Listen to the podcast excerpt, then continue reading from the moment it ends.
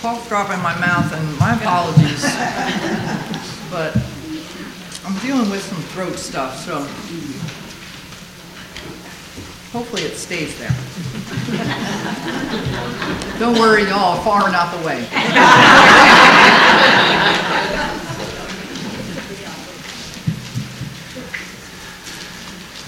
Do you have a to-do list? What do you use?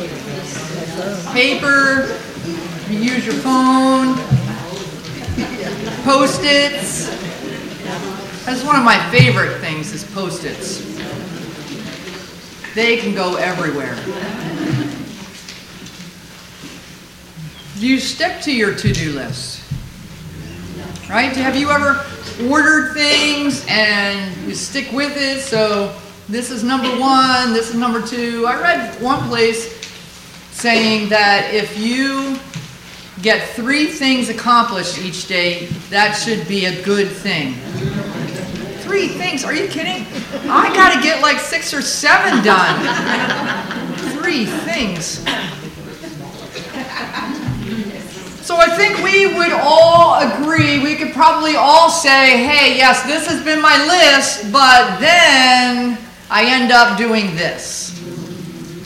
Right? There's the good Baptist grunt. That's what I wanted to hear.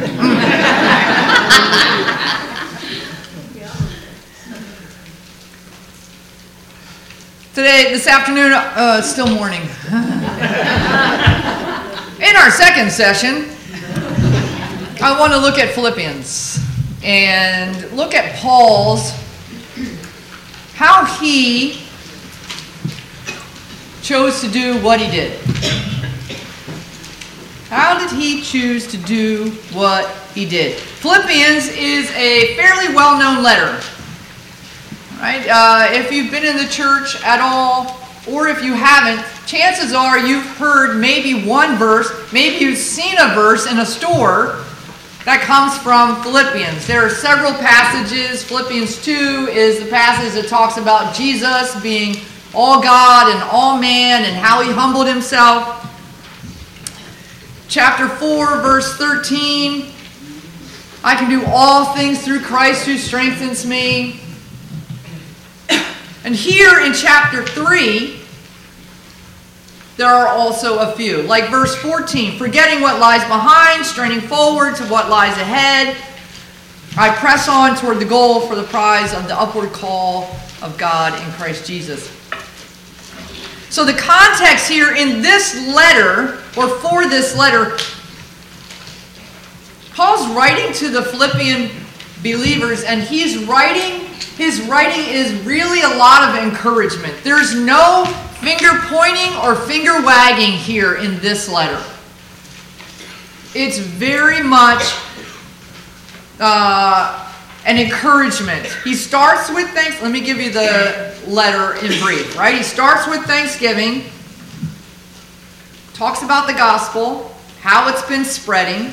He encourages them to keep living right and to follow Jesus' example of humility before, before a watching world around them.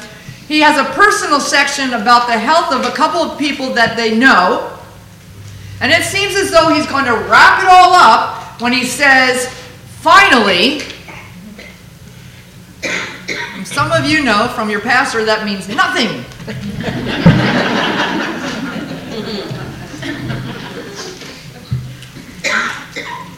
so let me read the first 11 verses of chapter 3 in Philippians. Okay, chapter 3, Philippians 3. I'm going to read the first 11 verses. Finally, my sisters, makes it a little more pertinent. Finally, my sisters, rejoice in the Lord. To write the same things to you is no trouble to me, and it's safe for you. Look out for the dogs. Look out for evildoers. Look out for those who mutilate the flesh. For we are the real circumcision who worship by the Spirit of God and glory in Christ Jesus and put no confidence in the flesh. Though I myself have reason for confidence in the flesh also. If anyone else thinks he has reason for confidence in the flesh, I have more.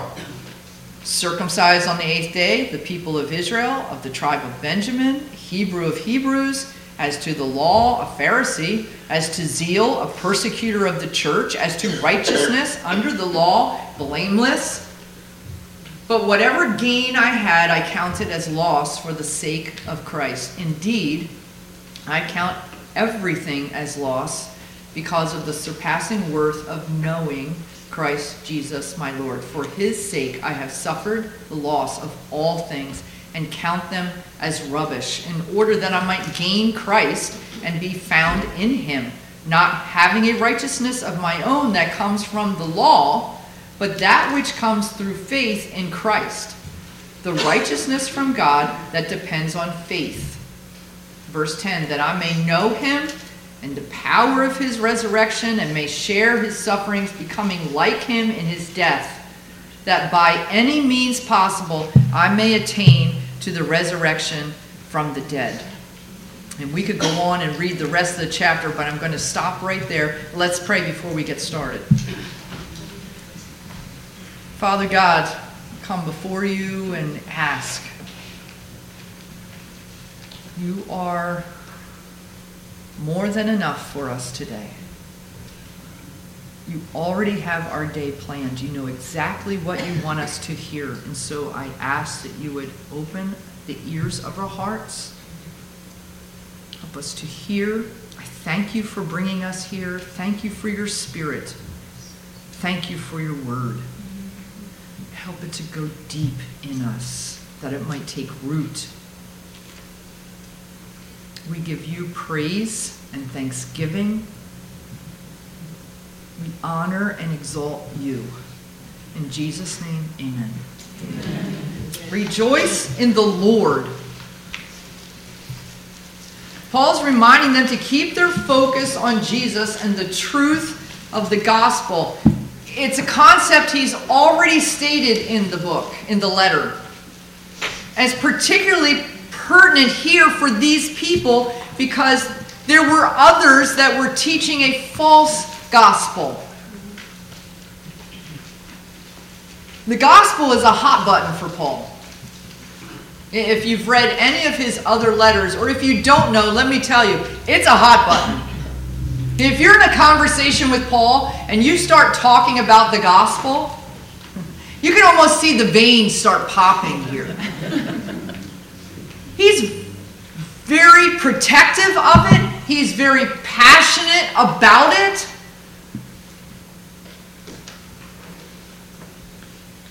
There were people here teaching this group in Philippi the wrong gospel, a false gospel. And it seems that some of them were believing it.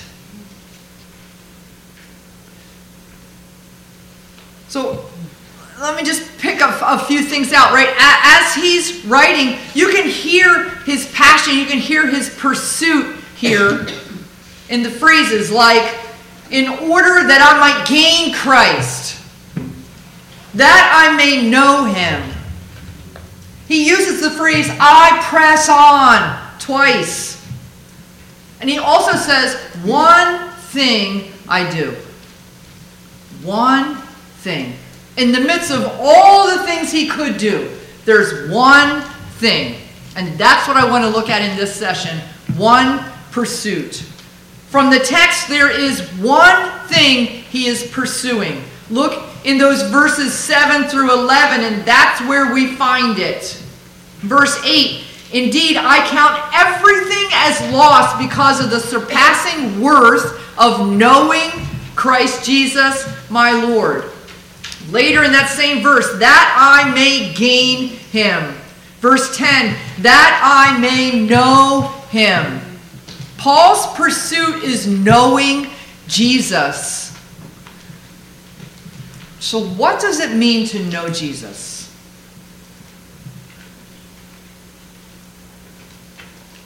In, in the original language, this word, there are several words for know. This word here is to know experientially. This is the normal gaining of knowledge. You acquire it through experience and observation, through the senses.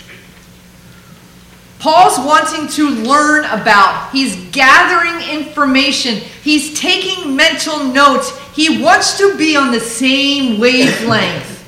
He wants to get on the same page. He wants to know the heart and mind of Jesus.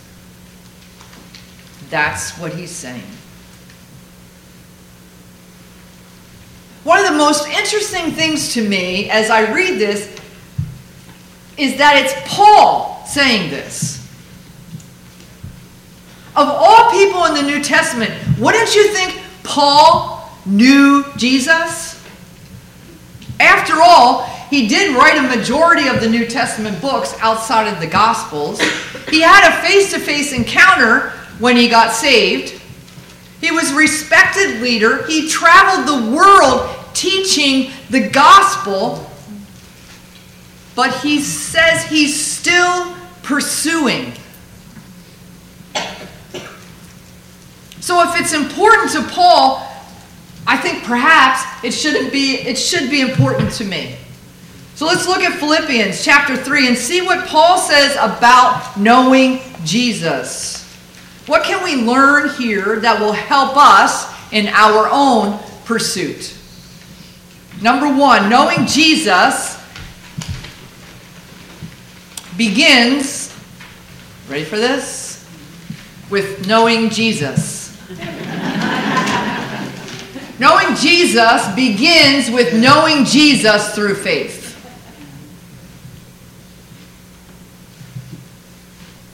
In verses 2 through 9, Paul's warning is that there is only one way, there is only one gospel, and that is the way of faith. The gospel is not defined in following more rules, it's not about earning it. Not about looking good or feeling good or doing good. Knowing Jesus is not, let's be clear, knowing Jesus is not because of me. It begins with my acknowledgement, actually, that I am needy, desperately needy. I'm a sinner and I cannot change that situation. I was born that way. It is my nature. That I will die is affirmation or confirmation that I am a sinner. Sin brought death. I sin because I'm a sinner.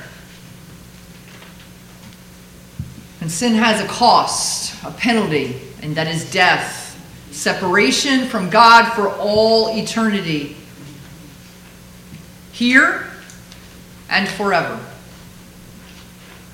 There's no way for any of us, no way for me, no way for you to ever pay that cost. The real issue of salvation is not that I need a better life. That is a false gospel. The issue is that I need to be saved from my sins. And I cannot do that on my own. But God made a way. Amen. In Romans, Paul says, For the wages of sin is death, but the gift of God is eternal life through Jesus Christ our Lord. Jesus came to earth, took my sin on himself. He paid the penalty, he paid the full penalty, the penalty that I deserved. He died a cruel, undeserving death. He was buried, but three days, Jesus conquered death, and rose again.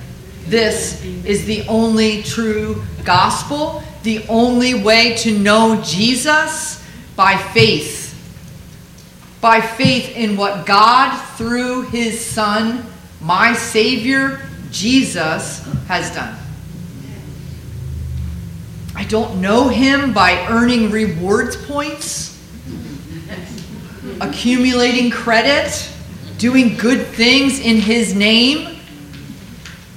I don't know Him by sitting in church reading books about him, listening to podcasts and really good speakers talk about him. I don't know him by watching The Chosen. I only know him, this kind of knowing. I only know him by faith. That means I know him by believing what the truth says and acting on it, no matter how I feel. Knowing God promises a good result. I know him by faith. I have a relationship with God because of what Jesus has done. Only by God's grace, not because I added to it. I may learn a lot about him without really knowing him.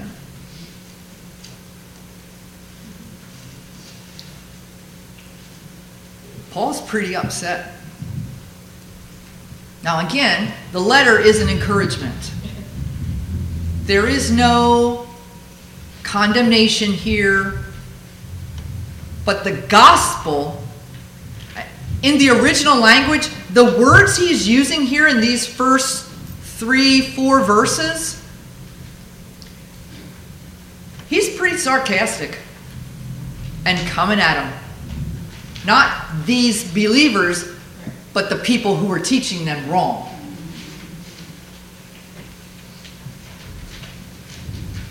Okay, back to what Paul's saying. There are impersonators, he says. There are imposters in your midst, and they're requiring these people to know, to do other things to know Jesus. When he talks about the dogs, the evildoers, those who mutilate the flesh, basically he's saying there are some among you who are teaching you have to follow these rules in order to know Jesus. Follow the Jewish law, and you will be saved as well as know Jesus. Paul had some very harsh words for them. More than being just aware that they exist, he says, look out for them. Pay attention so you don't get caught. Look, there are some people who are going to tell us there are other things that have to happen for you to be saved. Yes, Jesus died for my sins. Yes, you should believe that, absolutely. And then you should also do this. That is not the right gospel. Now, I'm not saying that doing good things, we're to get to this, doing good things we, doesn't matter. But knowing Jesus is his one pursuit. And when I pursue knowing Jesus, being on the same page, that will give clarity to other things. But I can't just say it's this and this and this and this and this as though it's all equal and this is part of my salvation. That is not part of your salvation. It is only that Jesus came and died for you. So, my first question. No, let me, let me say this. Look, it's like a scam. Back in, it was it was a scam. You all have had phone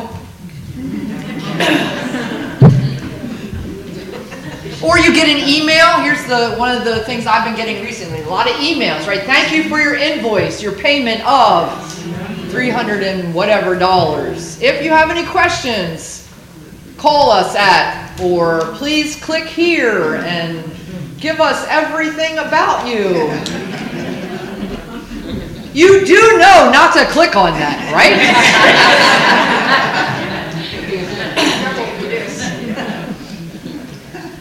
but if I'm not paying attention, hear this. If there's a lot going on in your life and you're opening this email and life is busy, and you're like, what? Click. Hmm. Paul says, pay attention. There's one pursuit here. What's the scam Paul is writing about? What's he warning them about? That I have a way in myself to get to God. That's what he's saying. This is a scam, people. Pay attention to it. So, my question to us, to each of you do you know Jesus? Do you know him by faith? You understand that you're a sinner and that I cannot change that situation. That I need to be saved from my sins. And I say, God, I need you. I can't do it. I accept your gift the way that you provided. And then He will save. And I invite you, if you've never done that, will you let us introduce you? I would love to nothing special about my words, even. I mean, you can do it sitting right there. So, the first thing, knowing Jesus, starts with knowing Jesus by faith. Second thing, because Paul is saying this one thing I'm pursuing is knowing Jesus. Number two, knowing Jesus has more value. Knowing Jesus is greater. I say that because of what he says in verse 8, he talks about it being the surpassing worth. Paul's list of accomplishments in verses 4 through 6 is pretty amazing. He had a cultured upbringing. He's from the right family. He had the right schooling. He has the right job title. He lived in the right place. He worked in the right place. His affiliations and his network of business associates were incredible. Then add his accomplishments. They all proved his dedication. Paul's long list of what most would consider the perfect resume seems to be a perfect combination for success. And to those in authority, it was. But Paul knew Jesus is greater.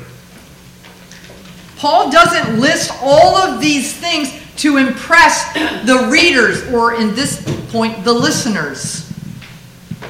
He's making a point all of these things might sound good, but in comparison to knowing Jesus, they fall well short.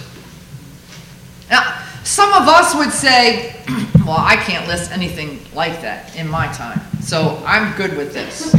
However, we do start listing some things. In fact, we pursue trying to put some things on our list.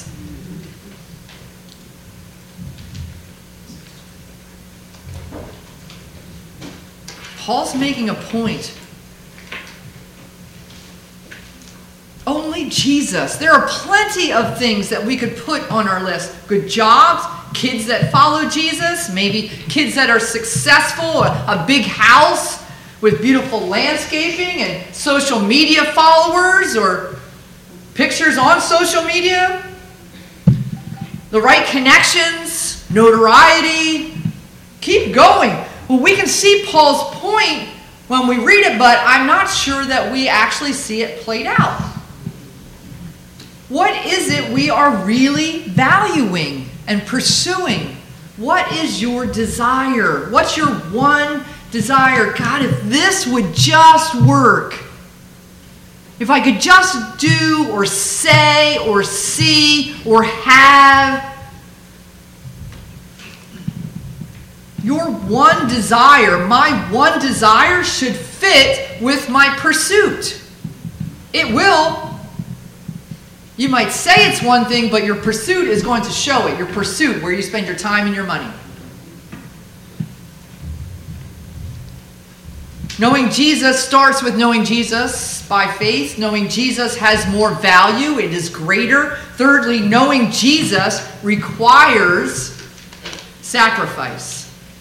Knowing Jesus requires sacrifice. I say that because of these words. Paul uses phrases like, I counted as loss. I count everything as loss, that I might gain, that I might know him. This is a larger concept, but let me point out a few particulars, right? The requiring sacrifice. Well, it sounds really great. Let's let me let me pick a pick a few things about this. First of all, it requires effort. Notice the words straining. He says, press on twice. Paul, of all people, hadn't gotten it yet.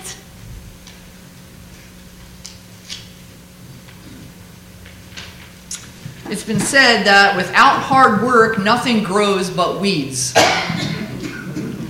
There's a good amen on that one. right? Winners Winners embrace, this is from my athletic background, winners embrace hard work. They love the discipline of it, the trade off they're making to win. Losers, on the other hand, see it as punishment. And that's the difference. How do you view hardship and sacrifice so that you might know Jesus? Do you embrace it or is it a punishment? What's your perspective on hard work? Not only does it require effort, but there seems to be an implication uh, about the necessity of loss. Not just that he lost things, but there's a necessity to be able to gain rather than just adding to what he already had. And this is incredible to me. Paul had all the right things. Why couldn't he just add following Jesus to it? The point is not that you can't have a good reputation or be well known or have a position of authority in the community. That's not what he's saying. His point here is that those things can't be looked at as the way to know Jesus. Paul talks about the loss as though he had intentionally cleared it, gotten rid of it, pushed it aside, because perhaps they were taking him in a wrong direction. Instead of helping him know Jesus, maybe even, and this is the danger in our culture, knowing Jesus, yeah, maybe this. Okay, this is not a big deal right now.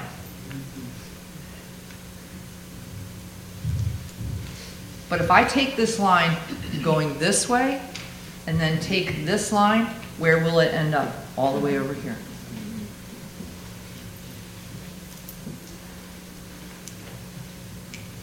It's easy in our culture today to just keep adding to our way of following Jesus, but our culture's way of thinking doesn't always transfer easily. What's important in our culture may not be important in a life pursuing Jesus. And before we know it, we're thinking spirituality or maturity or growth is determined by or includes things that God never intended. Things like how big your church is, what you wear to church, the number of books you've read, how many people you're discipling this year. I'm not saying that these things are wrong but they are not equal to knowing Jesus. The danger is that we're confusing the culture and what the Bible has said. Here's, here's why I make this association and why I think it's possible. The children of Israel, when they came out of Egypt, again, long story short, they're in the wilderness. Moses goes up on the mountain. God calls him up there. I'm going to give you all the law. He's up there for quite a while. The people are all looking around saying, "Where's Moses? Hey, we need we need a god. Let's let's get a god." They melt all their gold and they poof, according to Aaron, poof, uh, a, a calf comes out. So now they've got this calf. Here's what they say. Here's what Aaron says Tomorrow we will have a feast day to worship Jehovah. Wait, you just made a golden calf and you're calling it God? We look at that and go, oh my goodness. the culture they grew up in was all about all kinds of gods. They just put names on them. They had something they could see and worship. They still used the same name, Jehovah. In their mind, no problem. It's the same thing. That's why I say we're missing something. I'm still using the same name. It might look a little different. Well, what's it supposed to look like? Right here.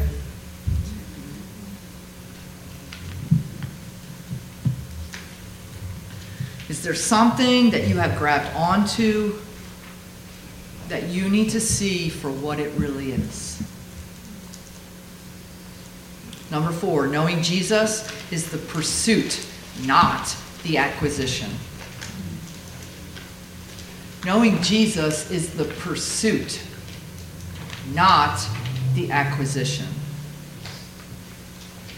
Let me read verses 10 through 14. That I may know him and the power of his resurrection, may share his sufferings, becoming like him in his death, that by any means possible I may attain to the resurrection from the dead. Not that I have already obtained this or am already perfect, but I press on to make it my own, because Christ Jesus has made me his own.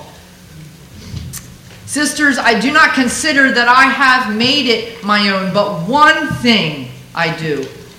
Forgetting what lies behind, straining forward to what lies ahead, I press on toward the goal for the prize of the upward call of God in Christ Jesus. We have a tendency to live from task completion to task completion. Um, this is our mindset. Go to church, make dinner, do laundry, check. Teaching our kids, check. Doing their home, I mean, helping them do their homework, check. Setting up a doctor appointment, check. Posting on social media, check. Loving my husband, check. Having coffee with a friend, check. Each of these sometimes gets on a to do list, okay, and we check them off as though they're done, that they're finished, that they're completed.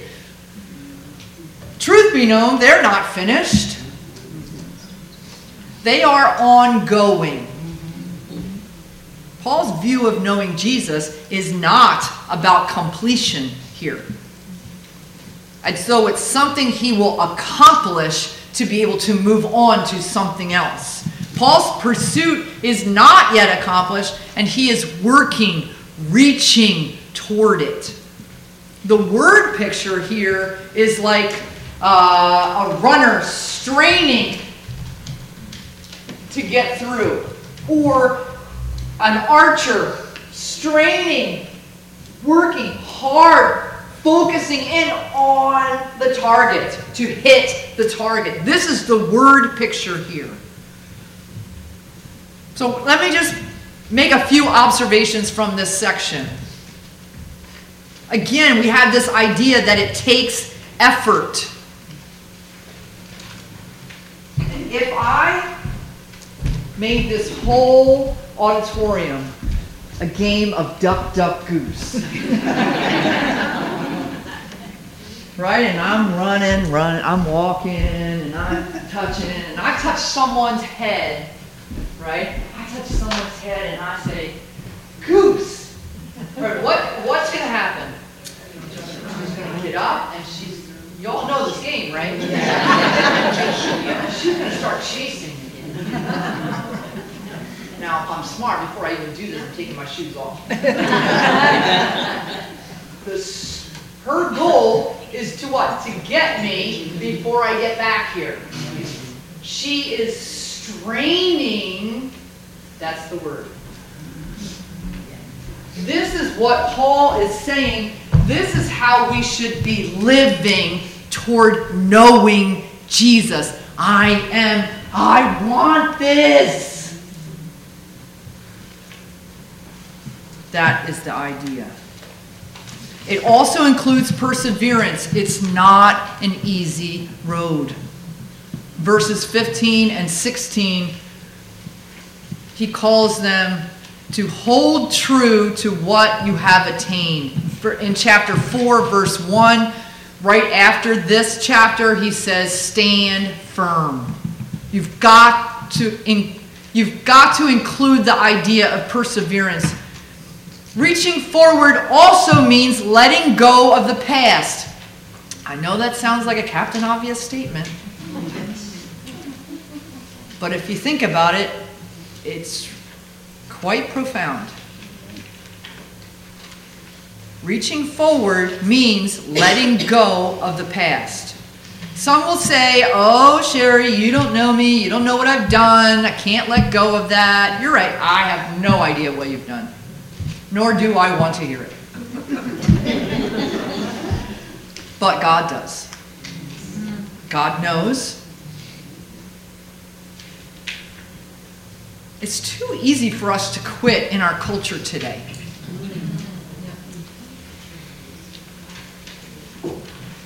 Look, the point here is not just move past your regrets. Paul is saying you have to keep your eyes forward and keep moving toward Jesus.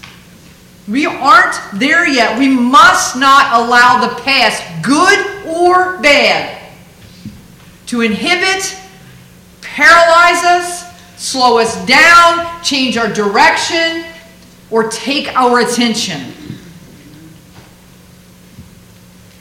And the million dollar question here is why? What is worth all the effort?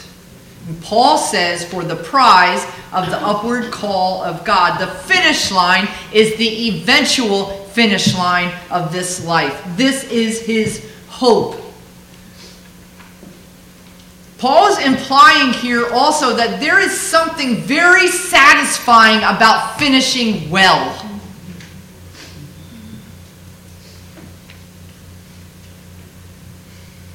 The acquisition is in the process.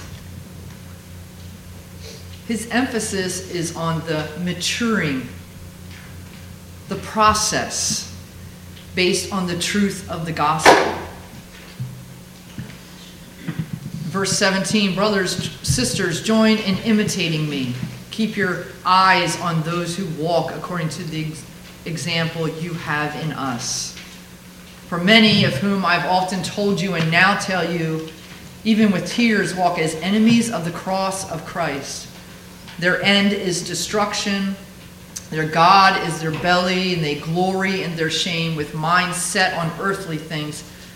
Verse 20, but our citizenship is in heaven, and from it we await a Savior, the Lord Jesus Christ who will transform our lower, lowly body to be like his glorious body in the power that enables him even to subject all things to himself. we've already established Paul was pursuing Jesus, knowing him. Now, he finishes this portion of his letter calling his readers to live out what God is doing in them. Too many people that Paul knew had turned their backs. They were pursuing other things people, professions, money, jobs, stability, financial stability, popularity. Instead of counting them as loss, and those pursuits had gotten the main attention of their life. And now they were called enemies of the cross. This is where they ended up. I doubt any of these people set out to have the title enemies of the cross.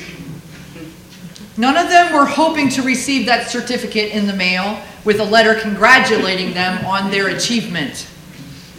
So, how did it happen? Their pursuits had taken them that direction. Their pursuits were their own success, their own glory, satisfying their own desires, their minds focused on getting what they wanted or what the culture around them had told them they needed to have. They had lost what was most valuable. and what was most important. They lost sight of the pursuit of knowing Jesus. It wasn't just by faith, it came about their faith and what they did. Jesus wasn't more valuable, Jesus wasn't worth the sacrifice. And if we're not careful, this can happen to us. If we buy into the lie that the biggest problem in life is outside of myself, my biggest enemy are those guys, that group, that political party, those rowdy teenagers. My biggest problem is me. And my sin. And only grace has the power to rescue you from you.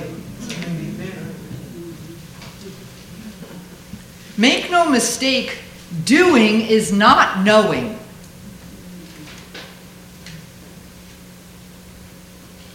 Knowing Jesus begins with knowing Jesus through faith. Knowing Jesus be, has more value or is greater. Knowing Jesus requires sacrifice, and knowing Jesus is the pursuit, not the acquisition. It's the intentional pursuit, choosing what will help your learning curve.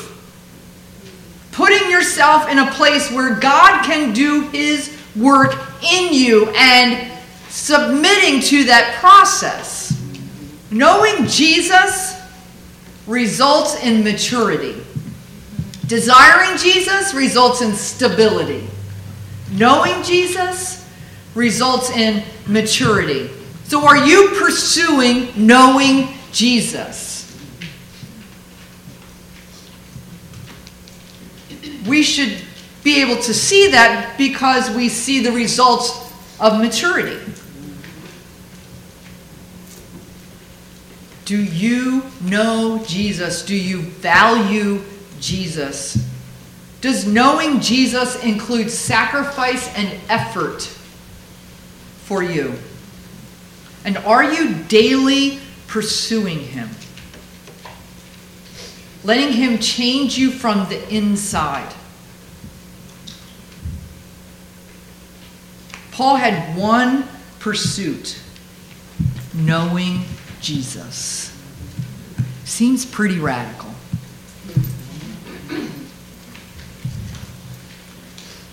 Francis Chan, in his book,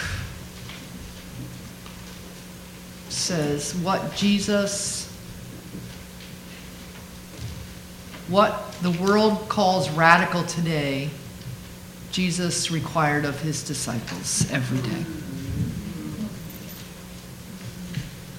What was their one? Think about it. What was their one thing, their one pursuit? Well, in that time, if you followed someone, that rabbi was everything to you. You hung on every word he said. You wanted to know everything about him. Look, the one person comes and says, I want to follow you. Jesus says, I don't even have a place to sleep right now. We want to know everything. I'm not saying give up your job, leave your family, so I can pursue. No, no, no. Jesus has put you, God has put you in this place. How are you handling it? what's most important. And He may use your job title and your uh, opportunities and network. He may use that, absolutely. But that should not be our focus. Does it help you pursue Jesus. Paul had one pursuit. He's encouraging these people. Come on. Come on. Let's go get him. Let's go. Let's pray. Thank you, God. Thank you for your grace in our lives. You took care of our greatest problem. And now I want to know you. Sometimes everything else that's going on in life confuses me. Help me to sort through that. Help me to value you most and pursue you. In Jesus' name, amen.